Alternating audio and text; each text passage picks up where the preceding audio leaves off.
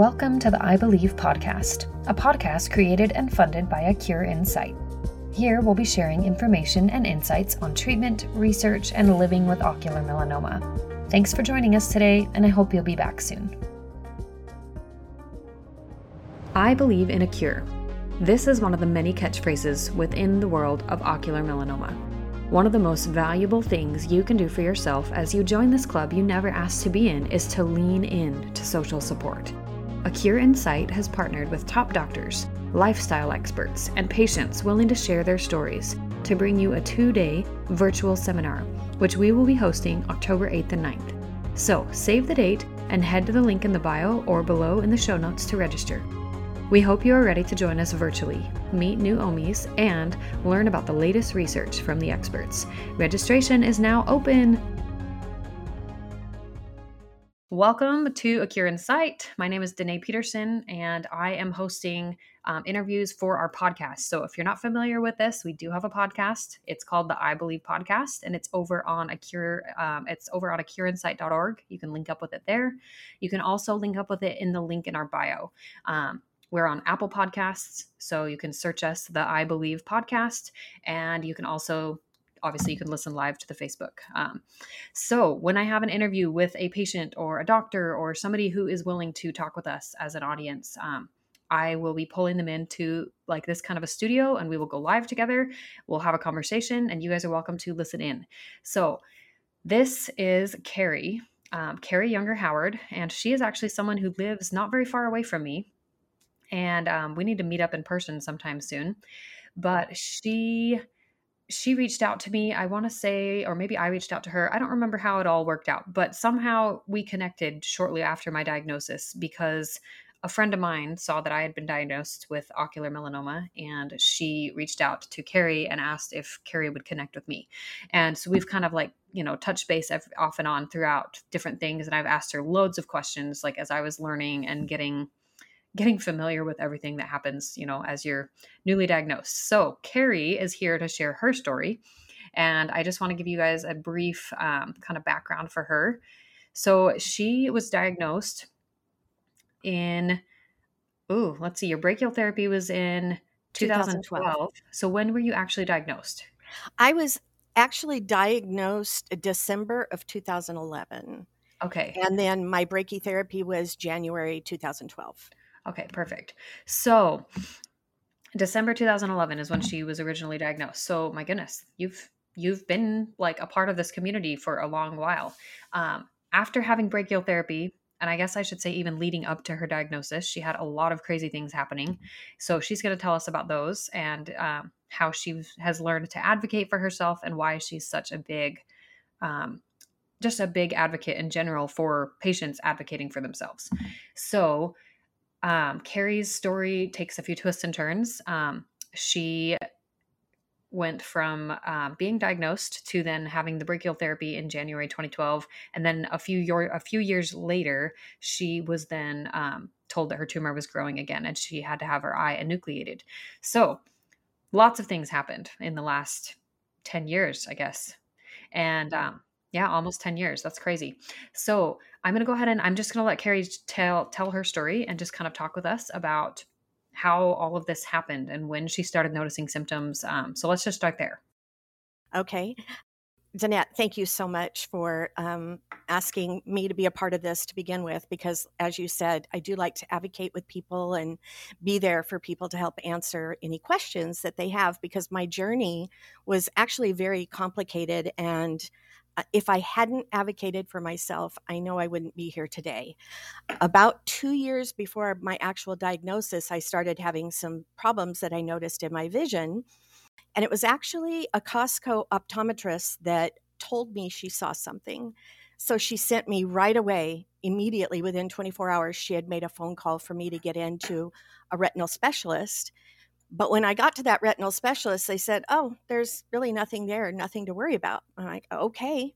So I met, went my merry little way and didn't think anything about it. But I started having some weird vision changes that were happening. I started seeing a lot of flashes of light that were like lightning happening. And I started having this cloud of gray in my left field of vision and it's hard to explain like if you're looking straight on and off to this peripheral side i would see this gray cloud coming into my vision that kept getting larger and darker and at one point it was black and so for if i closed my right eye i had half the vision in my left eye and i kept going to doctors and they kept saying oh there's nothing wrong and so i believed them. I went my merry little way and didn't worry about it until my story is long, and so I don't want it to be all over the place, but actually, a crazy thing happened. I totaled my husband's F 350 pickup truck by taking down the Jack in the Box sign that had just, the new Jack in the Box had just opened.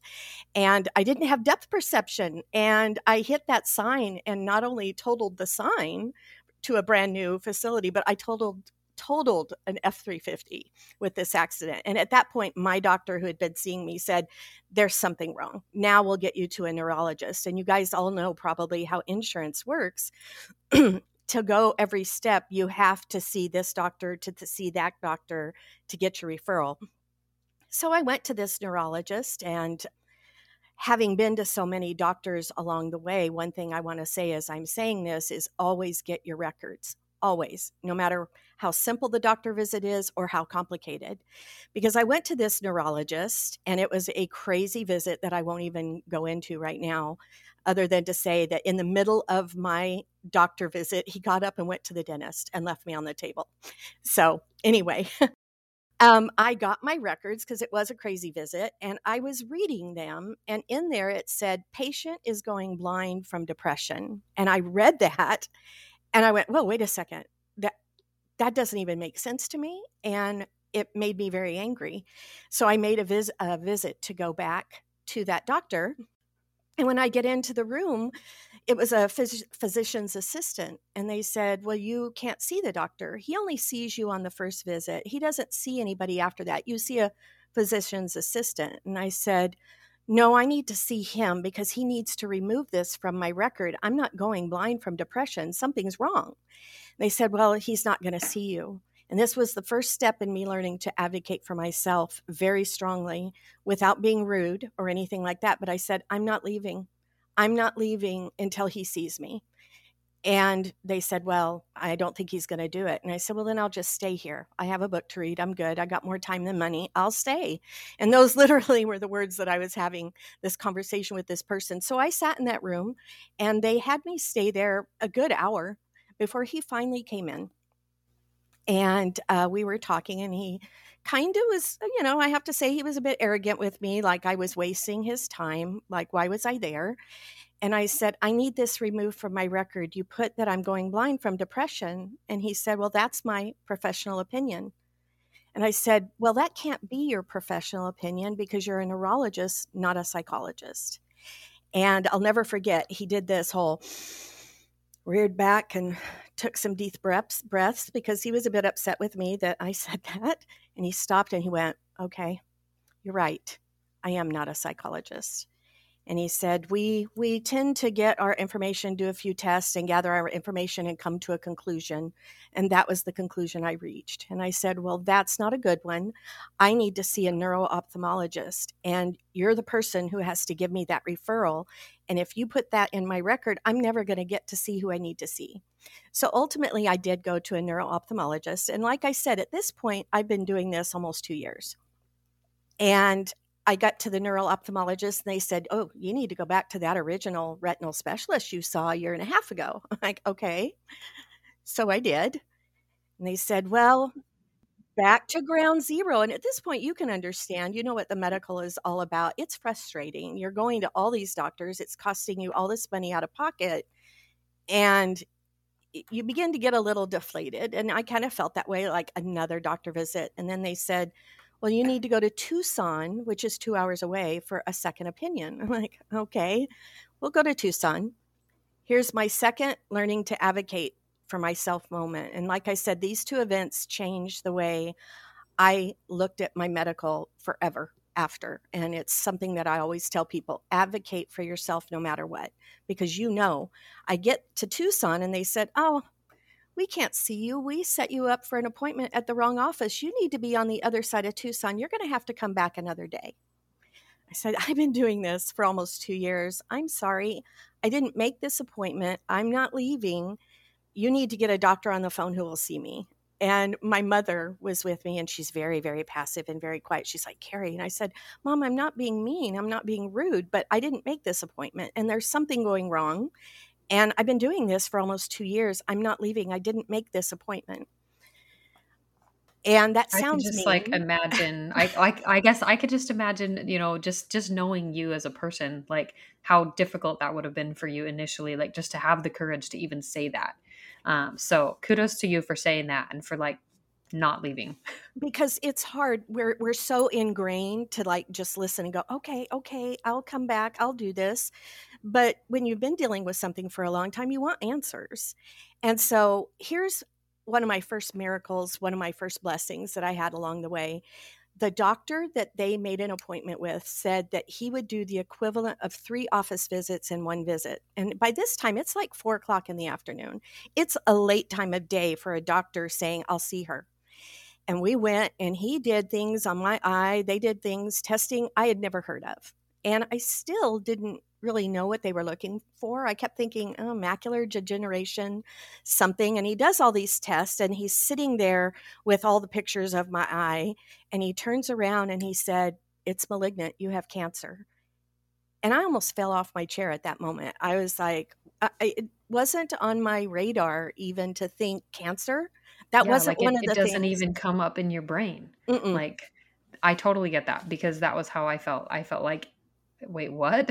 like, you're telling me I have cancer in my eye. Hold up. Yeah.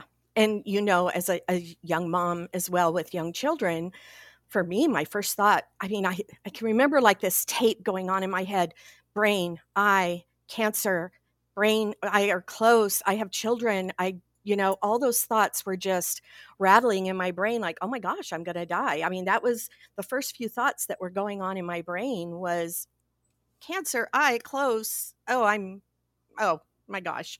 So it was a very frightening time because I had never heard of this cancer. And, um, I thankfully for me at that time didn't go home and Google. I'm glad I did not uh, fast forward at that point, my doctor immediately got me in for brachytherapy, and I was one of the first early ones that they were really doing it on here in Arizona. It turned out, from what I found out, I got that day to the one doctor in the Southwest that was dealing with ocular melanoma. It was my blessing had I not advocated so strongly. I don't know who I would have seen, but I got the one guy who had started piloting and doing the research on brachytherapy here in Arizona at um, University of Arizona. And so I became a part of the study that he was doing. Yes, ma'am. Um, so quick question. Your doctor, uh, I I think I know who it is, but can you just clarify for us here in Arizona, just for anyone who's listening who might be in Arizona and is looking for someone? Um, your doctor was Dr. Havid? Eh, or, Dr. Cameron Javid. Yes. Cameron yes, Javid. Okay. Yes. Cameron mm-hmm. Javid. At least that's okay. how he pronounces it. Yeah. I know. I'm, I look at it and I'm like, I don't know how to say this. I probably shouldn't try. Um, and I saw, just like as a another Arizona plug, I saw Dr. Curley here in Phoenix, and um, I have and seen I believe, her as well. Yeah, and you've seen her as well because going like you know, like you said, Tucson is a few hours away from us, so it's a little yeah. much to drive every single year. Um, it is and multiple times a year, I'm sure. Yeah, um, and at the time I was diagnosed, he was it in Arizona. He was the only mm-hmm. one. Dr. Curley was not here, and so um, I did. I turned myself over to him with his expertise and said, I'll, whatever it is I need to do, I'll do it. And I had the brachytherapy that January, and everything was great. Now, this is going to sound like a bad story, and it really isn't. It was a, blessing in a sense, because at my year visit follow up, he said, Have I told you to see an oncologist yet? And I'm like, wait, okay, no. like, hold on. We took care of the cancer. Like, you did that last year. right. That's kind of where I was at at that moment. Like, wait, you, okay, all right. Um, I immediately went home, and this was a January visit. I went home and I did Google at that point, and I happened to find the Ocular Melanoma Foundation and they were having a conference in Washington D.C. and I wrote them and it was like a very quick like 3 weeks out from this meeting and I'm asking, Can I find out information? How can I get there? And another blessing and miracle, they paid my way to go to that conference that year. And it changed my life dramatically with this cancer because I was able to connect with other people just like me who had a rare orphan cancer with um, ultimately no cure you know at that time they were they were just getting into talking about research and um, scan protocols and castle testing and potential biopsies. They were in this early talks about things that you're now, I know, experiencing the benefit of some of that early stuff that they were even talking about. And so it was a wonderful opportunity to find out that I'm not the only person, that other people have this. But there were only less than 50 ocular melanoma doctors at that time in the United States. So that was crazy to think that there were so few people who were even interested in dealing with this cancer because we all know how money and funding operates and rare cancers don't usually get the benefit of donations and funding because there's i hate to say it there's not money in it basically um, in terms of research. So i am so grateful for uh, groups like a cure in sight that are doing the things to spread awareness and educate and get donations so that we can find the answers that we need for the people that are being diagnosed now fast forward in my journey, sorry about that little detour I took. 2016, we're supposed to have our scans uh, twice a year that look at our lungs and our liver and um, our blood work. And I had done that a few times. And then because I didn't have money and we didn't have insurance, and even with insurance, we had a $10,000 deductible. So it starts adding up when you have a lot of scans that cost a lot of money to find a way to do that. So I was avoiding it. I just stopped thinking about it at all. And that summer of 2016, July, my daughter was out of the country and she wrote me a letter and she said, Mom, I had a dream that you died. Would you please go to the doctor? Because she knew I had not been. All my daughters knew that I have four daughters and they knew I was just avoiding even thinking about this. And at that moment, I had a a, an epiphany moment and said, Oh, well, I'm scaring my children and I need to get to the doctor and find out. It's been too long. And again, I went to Dr. Javid and he read me the Riot Act, which was very good. He said, I will never not see you if you don't have insurance. I don't want you to die. And it was a very heartfelt moment at that moment that I had a doctor in my corner who would see me no matter what. And I had not taken advantage of that. I had not written him or talked to him to say, I need to see you. And to hear him say that was wonderful. And he turned around again and he said, Your tumor has grown significantly. And it was genuinely an oh crap moment for me. Like, oh my gosh, now what? And I immediately, this August is that anniversary of that where my eye was enucleated. And we all know that an enucleation of the eye doesn't decrease the risk of future metastasis, metastatic disease, but it Seriously, does. Such a hard word. I know, right? It's like my tongue wants to roll over it. Um, but it does take i call it the filthy beast. It took the filthy beast out of my head. And so you know if your eye offends thee cut it out. Basically it was doing that. So it's gone. That in a nutshell kind of is my story that led me here today because some key things i learned along the way were i tell people advocate. We are so used to this white coat syndrome that if we see a doctor they're the expert we have to defer to them because they have the knowledge and expertise but they're only good as the information that they have and they are often very controlled by insurance protocols as well. Um, when i came back from the ocular melanoma foundation conference dr javid told me to see an oncologist and i went to one. And in the first five minutes of that meeting this was an oncologist in tucson and he said, Well, really, it's, and I'm not even paraphrasing. He said, It's not, it's a waste of my time to see you. You have a fatal cancer. If it metastasizes, you're going to die. Insurance is not going to pay for testing. So it's kind of a waste of my time and my money. And I have him on record saying that because I, at this point, I started taking a tape recorder so I could remember what doctors would tell me and take notes because we learn so much, we can't remember all of it.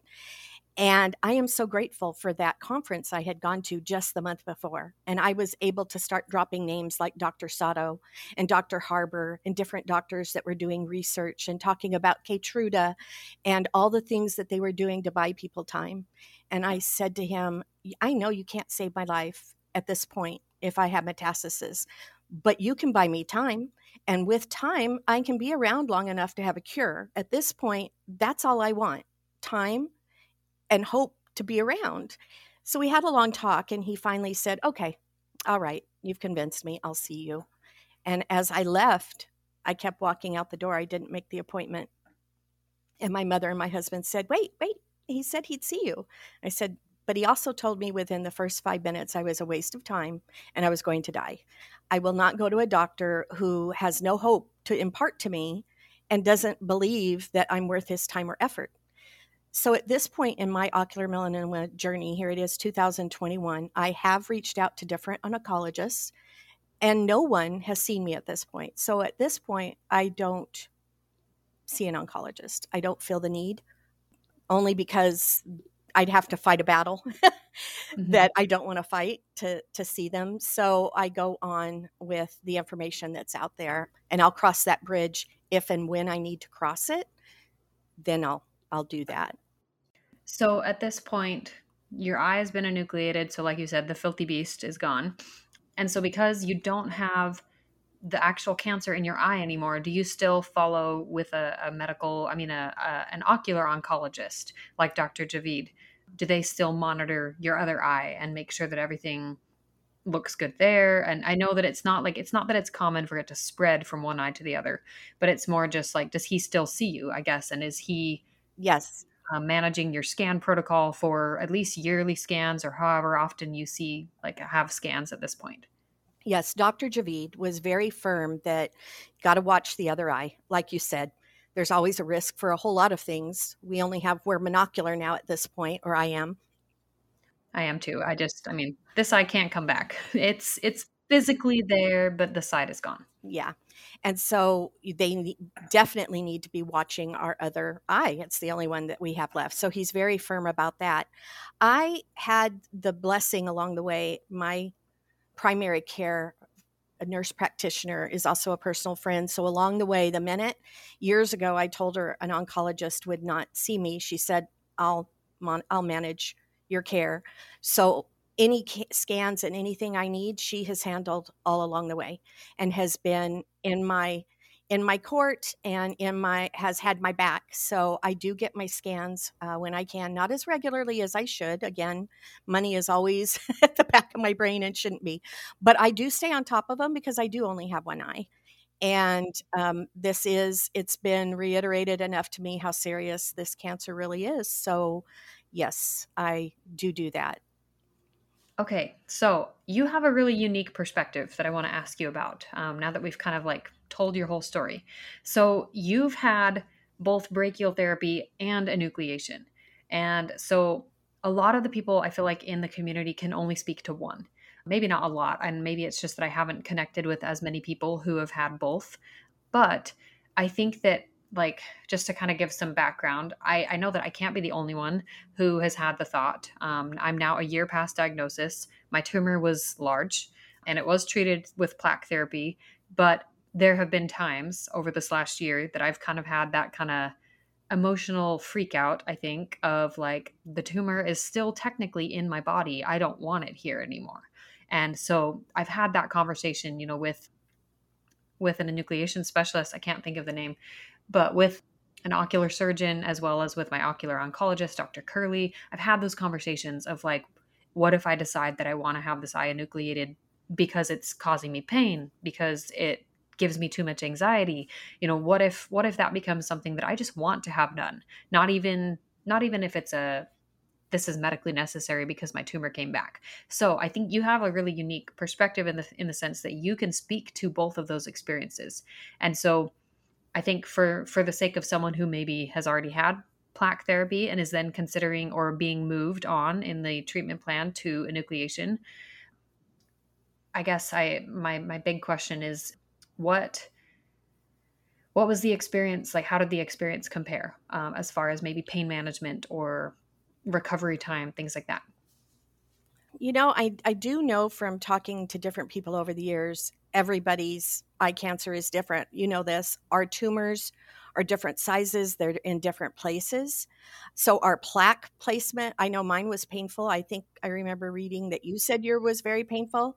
Yes, um, not fun.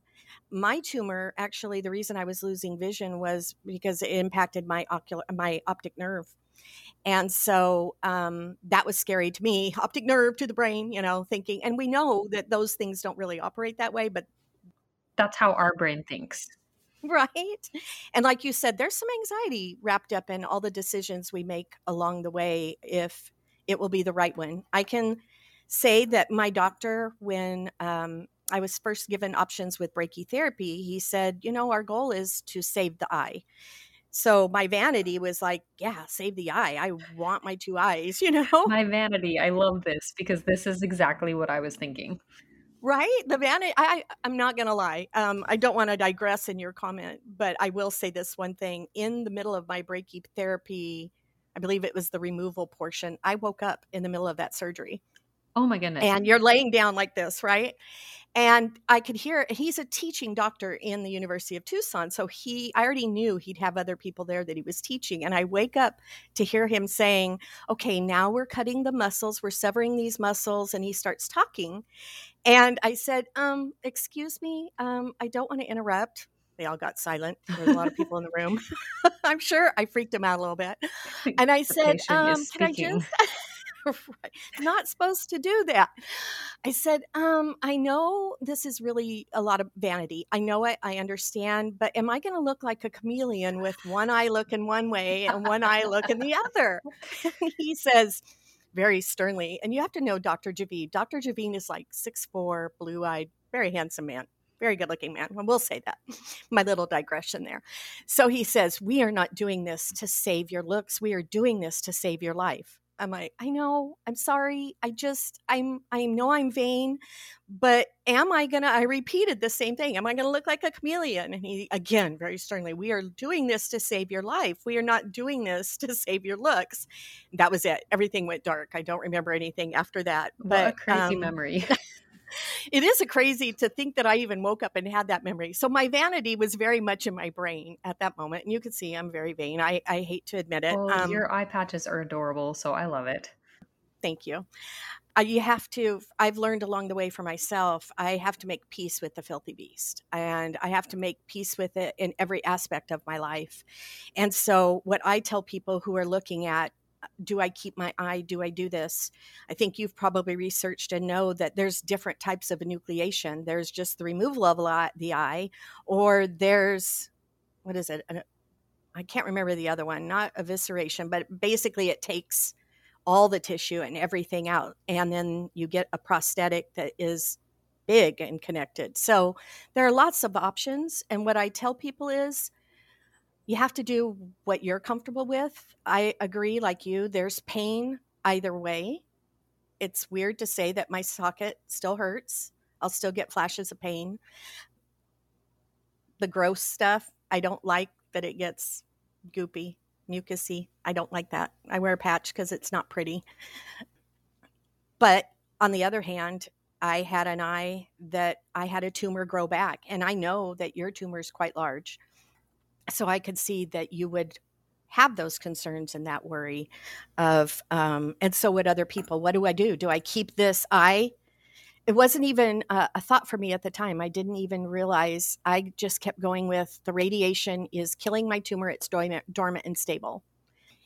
The only thing i can say directly on that is it doesn't necessarily change our outcome one way or the other. Does that make sense and that is that's what that, that's kind of what dr curley told me when i asked her that question. I, she said you know ultimately yes you could choose to have it enucleated whether that's your step one um, and your initial choice of treatment or whether that becomes something that's necessary later or just something that you decide that you want to do because you don't like the stress of having the tumor in your body still. But ultimately she's like it doesn't it doesn't change your outcome and and ultimately we don't know your outcome. So it's it's just like it's one of those sucky answers like of the whole we have this unknown situation and we don't right. get to do anything about it other than just and write it out. Like we're stuck in the middle of the unknown and we just have to and to it's scary. all of that when we talk about scanxiety and um i think we have all of us who've been through this have a bit of ptsd about it because you have that whole i have cancer moment that you have that you will live that over and over and over again you know if i stop and think about it when i hear those words you know th- that feeling i had comes back very strongly so i avoid thinking about it. Every time i go for a scan um, first of all i have to be medicated for that mri i. Did not know i was claustrophobic till i had my very first mri over my brain and flip oh terrible terrible. so i have to have some valium to go in and do that. I don't like those and i get anxiety just thinking about the mri before i even have to think about do i want the answers? Do i you know? I never had the option of a biopsy to no risk and i'm glad honestly for me i'm glad i didn't because i'd be dwelling on that way too much for myself. Yeah i do i mean that is it's kind of the the blessing and the curse of the biopsy, right? Because I have my biopsy and I know the information, but at the same time it's it can be very difficult not to let that information take over my life and take over take over kind of how I'm able to function. So, I mean, you know, I'm in therapy to work on that. Disclaimer. But um yeah, it I mean, really I think Dr. Curley told me when I was when I was deciding the biopsy or no biopsy. She said, for the size of your tumor, I would estimate that you're a class two, but I can't guarantee that without a biopsy. And the biopsy at a at a minimum is going to make sure that insurance will cover your scans. And you know, because like at this point now, ten years down the road, um, in the ocular melanoma field, they have research to back it up. They can then submit to insurance and and I know people still have insurance issues, and there's still so many different things that happen in the medical field that really we would wish didn't happen and they i think they shouldn't happen but they do and they're unfortunate and difficult for people to manage financially um, but when it is possible i feel like yes. all the chances we can get yes. right all the chances we can get for insurance to do their job and for us to get the protocols the scan protocol taken care of that we need that's that's priority um, and and for for me that was that was kind of a, a no-brainer decision after that even though even though the result is that now I live with this every three months, I have scanxiety and I freak out a little bit and I start to dwell a little bit more on the what ifs, right? Those come up more frequently. My scans are actually in like three weeks. So I'm like, okay, like I can, I can do this. And so but it's it's it's a learning process and i think that whether you have scans every 3 months or once a year twice a year whatever your scan protocol looks like you have to learn how to manage it for yourself because like you said it is it is a very post traumatic stress kind of an experience and so revisiting that and then just kind of reminding your body and reminding your brain like I've done this before. I can do it again. I may not like it, but like I've done this before, and each time so far, yeah. I've come out yeah. of it breathing, right? And um, so, I mean, that's just something that helps me. But you've had scans for a lot of years. Obviously, your scans have been kind of up and down and different things. But um, as far as just navigating that, what do you find helps you navigate this, you know, scanxiety that we talk about in the cancer world? Because I feel like so many people struggle with that, and they just kind of get stuck, and it's and it's I feel like it just helps to yeah. humanize it, right? Yeah. Do you mean in terms of my own personal how I deal with um, when those are coming up, or Yes. So like when you know your scans are coming up, they're they're scheduled, you have a certain date. Obviously, you mentioned that you um, for some of the scans, well, I, I don't know if it's for all of them or for some, but for at least the brain MRI, you have had medication to help with with managing yes. anxiety physically. I do the same thing with the liver one. I have I eh, they put me enough mm-hmm. in that thing for the liver that I have some. Um, they prescribe me some uh, Valium, uh, a pill the night before, a pill two hours before, and a pill right before I go in, and it makes me relax. It doesn't put me to sleep, but it takes that anxiety away because I honestly can't get in that machine.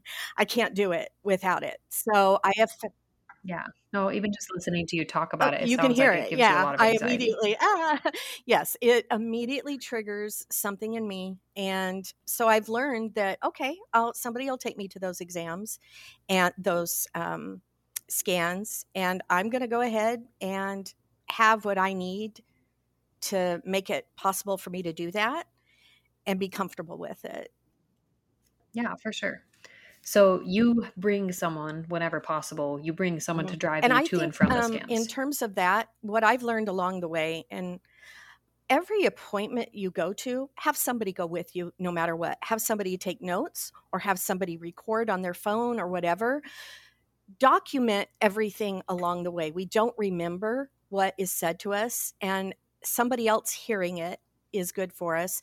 But we also need that moral support of somebody there with us. And I'll be honest with you, yeah, I sure. have not. Um, I have stuck to my grounds with doctors over COVID who said another person couldn't be there. I've stood my ground and been successful to say this needs to happen. Both um, advocating for myself and my own daughters on stuff that you have a you have to have a doctor who's going to listen to you, and if that's what you need, then that's what you need. So, um, like I said, my key for sure. thing is I adv- I stress for people advocate no matter what. Um, back to what we were talking about on the enucleation, I don't know for a lot of people, um, insurance didn't for me cover an eye.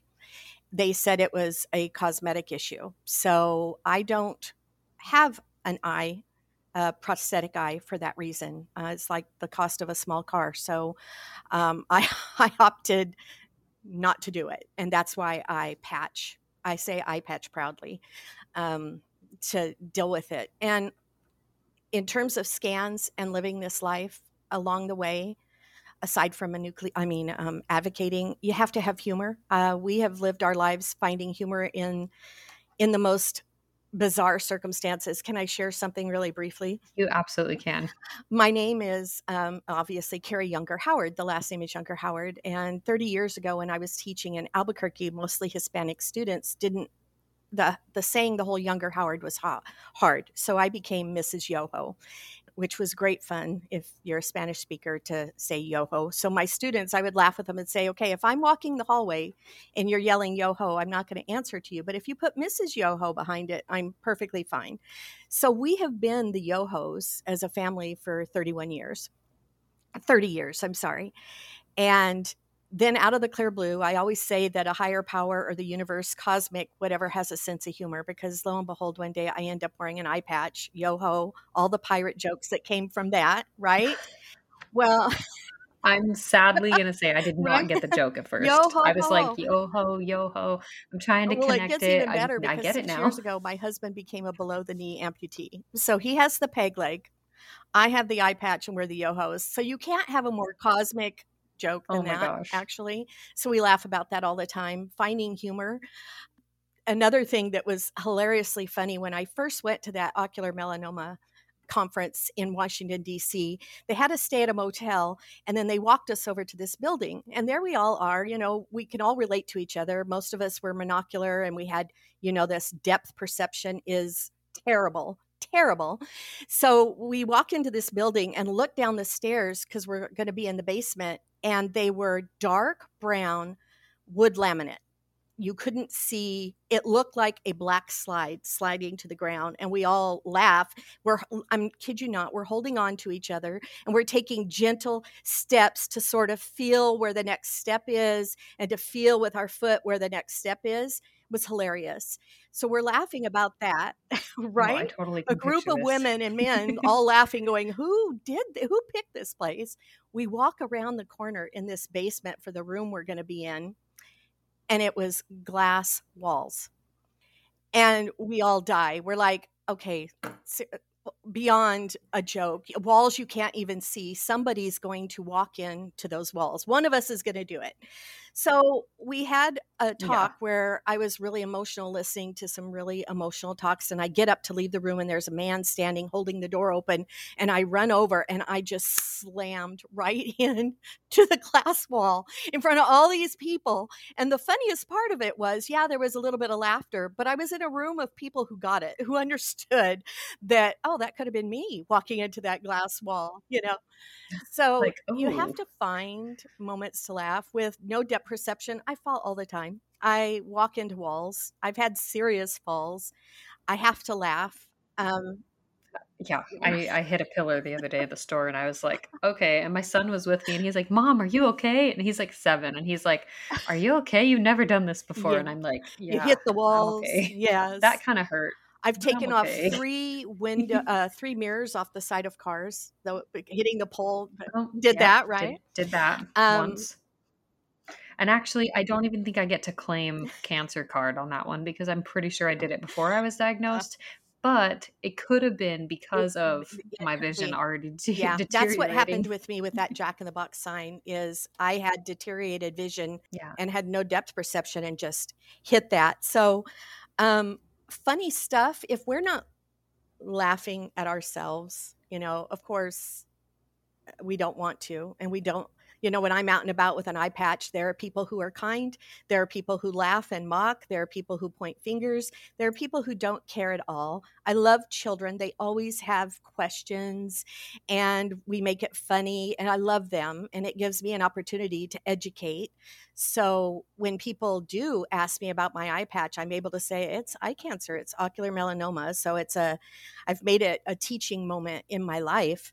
I always tell people to um, find things that make you like gut belly laugh watching reruns finding a youtube something that makes you find laughter in everything that you do because there's a lot we could cry about. Honestly when i get online and friends that i've known are gone it it the filthy beast rears its head and i hate it you know? I call it a thief of hearts and lives and sight not just sight because it really can do that. Um, and I keep a miracle journal, not just a gratitude journal, but a miracle, because along the way, little things that happen to us are little miracles that kind of connect us and um, give us more of a firm foundation and make this journey that we're on a little bit easier to navigate because it it's new everybody we're dealing with is on a different path and yet we're on the same one. Does that make sense we're all on this same ocular melanoma journey, but all of our paths are different, but we all connect.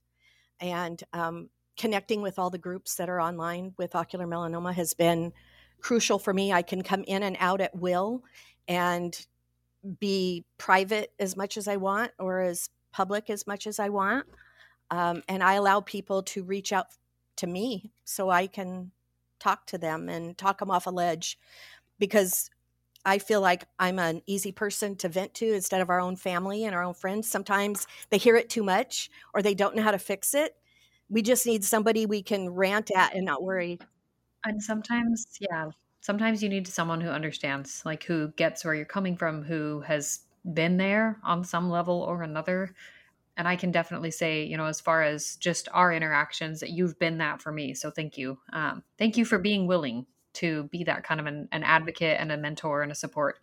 Um, I liked what you said about, you know, seek the peer support, seek the community, but also do it. I think it was you who told me, you know, you don't have to stay in the Facebook group.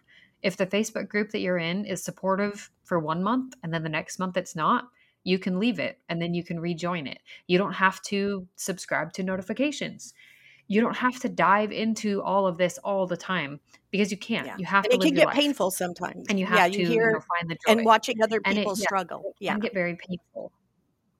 Um, it can get very painful. It can um, get very absorbing. You know, to feel like you're you're really wrapped up in that. So. Um, I like that you said that to seek the community, seek the support, but be okay and be be cognizant of what you need and and I think that that's kind of a learning process. Um, it really is something that you have to learn throughout this journey. Like I'm a year in and I'm still kind of figuring out when is a good time for me to visit the Facebook group, when is not. and and mentally and emotionally, what can I handle and what can I not? Um, and I just wanted to touch on just just to kind of recap before we wrap it up. Carrie's main points in her whole story is you have to advocate for yourself. And if you aren't able to advocate for yourself in the moment, then you need a person with you and that you should you should be pushing to have a person to help advocate for you at these appointments, whether they're the very beginning appointments or far down the road. Um, this is the kind of thing we we deserve. As patients we deserve to have someone with us and we deserve to have like you said doctors in our corner who understand this and who have our backs. Um, so i love that you said that. And just really focusing on finding the humor finding the joy and i loved what you said about a miracle journal keeping a miracle journal where you keep track of the little blessings and the little miracles along the way in your story um, I, I could see this being something you you would even keep track of. Like if somebody else has a miracle and you're like, I just want to recognize that this person wasn't supposed to have this happen and now they're okay, and that's a miracle. Any of those little things, anything that you learn can go in that miracle journal. And I, I think it's like you said, it's different than a gratitude journal because it's very specific to circumstances and then just seeking that peer support. Carrie went to an event. Um, I'm not sure if you've been. Have you been to more than um, one event? I went to a second one and wasn't able to go after that. And then there were some things that were going to happen right around COVID and missed out on those. Obviously, yes. So those events, I know right now, at least for a Cure in Sight, our event is going to be virtual in October. Um, more to come on that soon. But just know that like these events are there, and you can connect with people across the Facebook page, through the Instagram page. You can connect with people um, in different Facebook groups. And you would be surprised, like, how many people I think are told initially when they're first diagnosed, like, that, that, um, maybe not how many people, but I, I know of at least a couple people who were told when they were first diagnosed that there was nobody else with this cancer and that they were never going to find anyone else and that it's super rare, which it is. But at the same time, it's not it's it's not impossible to find people close by obviously you and i live in the same you know within the same city bounds and that i think is rare um, but you know obviously we've been diagnosed 10 years apart almost or 9 years apart but those people exist and meeting up with them in person it gives you it gives you the kind of support that you just can't get. Um, as much as we love family and friends we love that they're so supportive they they don't have the same perspective. So it does help to have this kind of support from people who get it. Um, so i love those things. Um, just as we wrap it up is there anything else that you feel like really just driven to share? Well really fast i was going to say in terms of the states that people live in like when i was first diagnosed i didn't know anybody in this state and as time has come on more and more people have been found and we've had a couple of meet do you call it a meet and greet? I don't know what you call it. Um, I'd like to have more of those where you connect, like you said, with people who um, are on this same path that you're on. Um, and they're out there. They weren't when I was diagnosed. I kind of felt very isolated and alone. I don't know. There was something that you said, and I didn't write it down. I was going to comment on it. I apologize. Um, that's okay. It'll come oh, I know what like it was. Somebody had And um, Debbie Sullivan said because of COVID, I've done the last year by myself. My husband sits outside, and I wanted to reiterate for Debbie that advocate hard for that. I've been able to um, get past that directive with every doctor that I've seen. Yeah, and I will say for me, um, I I've had kind of the same experience where I for the different testing, you know, when I get dilated, when they're doing um, some of the photosensitive testing, some of those things that are back in procedure rooms. Um, this is just at my ocular oncologist, but for those different procedural testing that I have every three months right now to just monitor the the decrease in size of my tumor my husband or my mom has been able to wait in the waiting room until I go see the doctor. And then once I go see the doctor, then I'm able to pull them back, or the doctor will pull them back and have them come and sit in the room with me when the doctor goes over okay this is what we found. This is what we're seeing. So it is possible but like like we like we're both saying you have to advocate for yourself. You have to say i want this and i'm not accepting anything else. And if they're not willing to give that i mean my two cents find a different I'm doctor there with you you. I call it the white coat syndrome that we think that the expert really has all the answers and we have to get past that that it's okay for us to say if i had not advocated for myself along the way i know i'd be dead today that i if i had not stuck to my guns if i had not questioned along the way that something wasn't right go with your gut. You know you, you know what you need. And when you're sitting in these doctors' offices and you feel like you need a husband, a spouse, a friend, you have a right to that. I like that Danette said that. It's our right to have what we need medically, and our support system is medically necessary. As much as people have support dogs, I need support people. I love that. That's a really good way to put it. Fight for what you need for yourself because we don't get really much second chances on this one. So fight for what you need. Yeah, for sure. Okay, well, I love this. So I know I told you before we started that I was going to ask you for um, you to share your favorite song with the audience and just kind of let us know.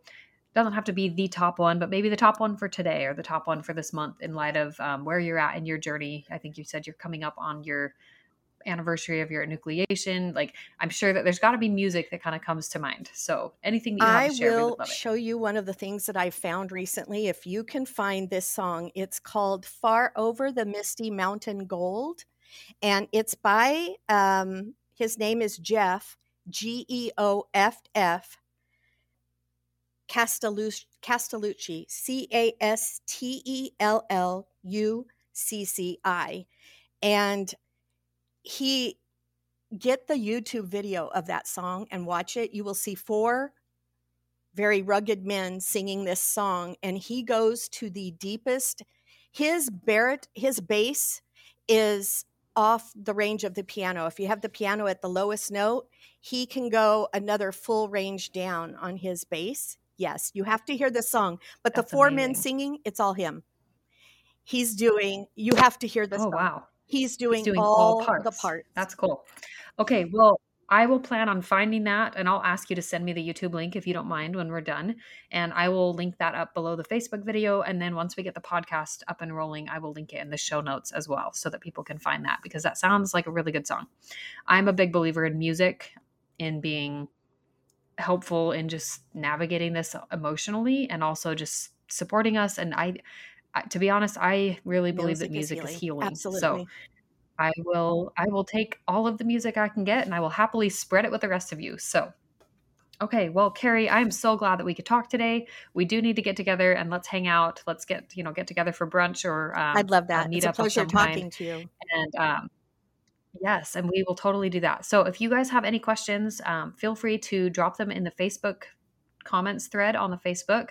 I will be trying to figure out how to get this over to Instagram. And then once we get it edited and uploaded for the podcast, we will add it over into the podcast library.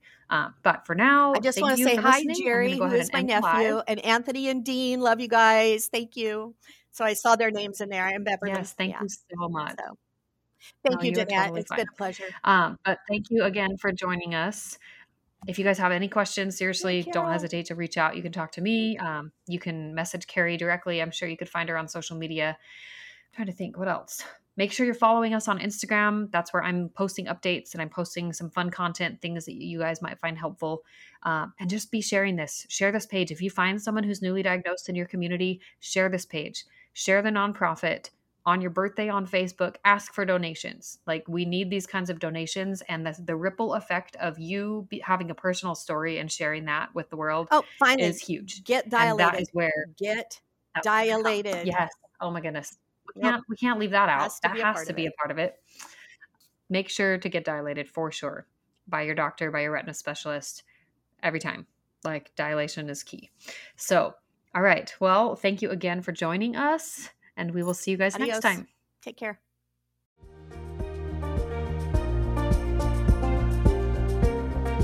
Thank you so much for joining us today on the I Believe podcast. Please make sure to subscribe, and if you're so inclined, send this episode over to friends, family, and share on your social media to help spread awareness around OM. Feel free to follow us on Facebook or on Instagram at A Cure in Sight. Thanks so much and have a wonderful day.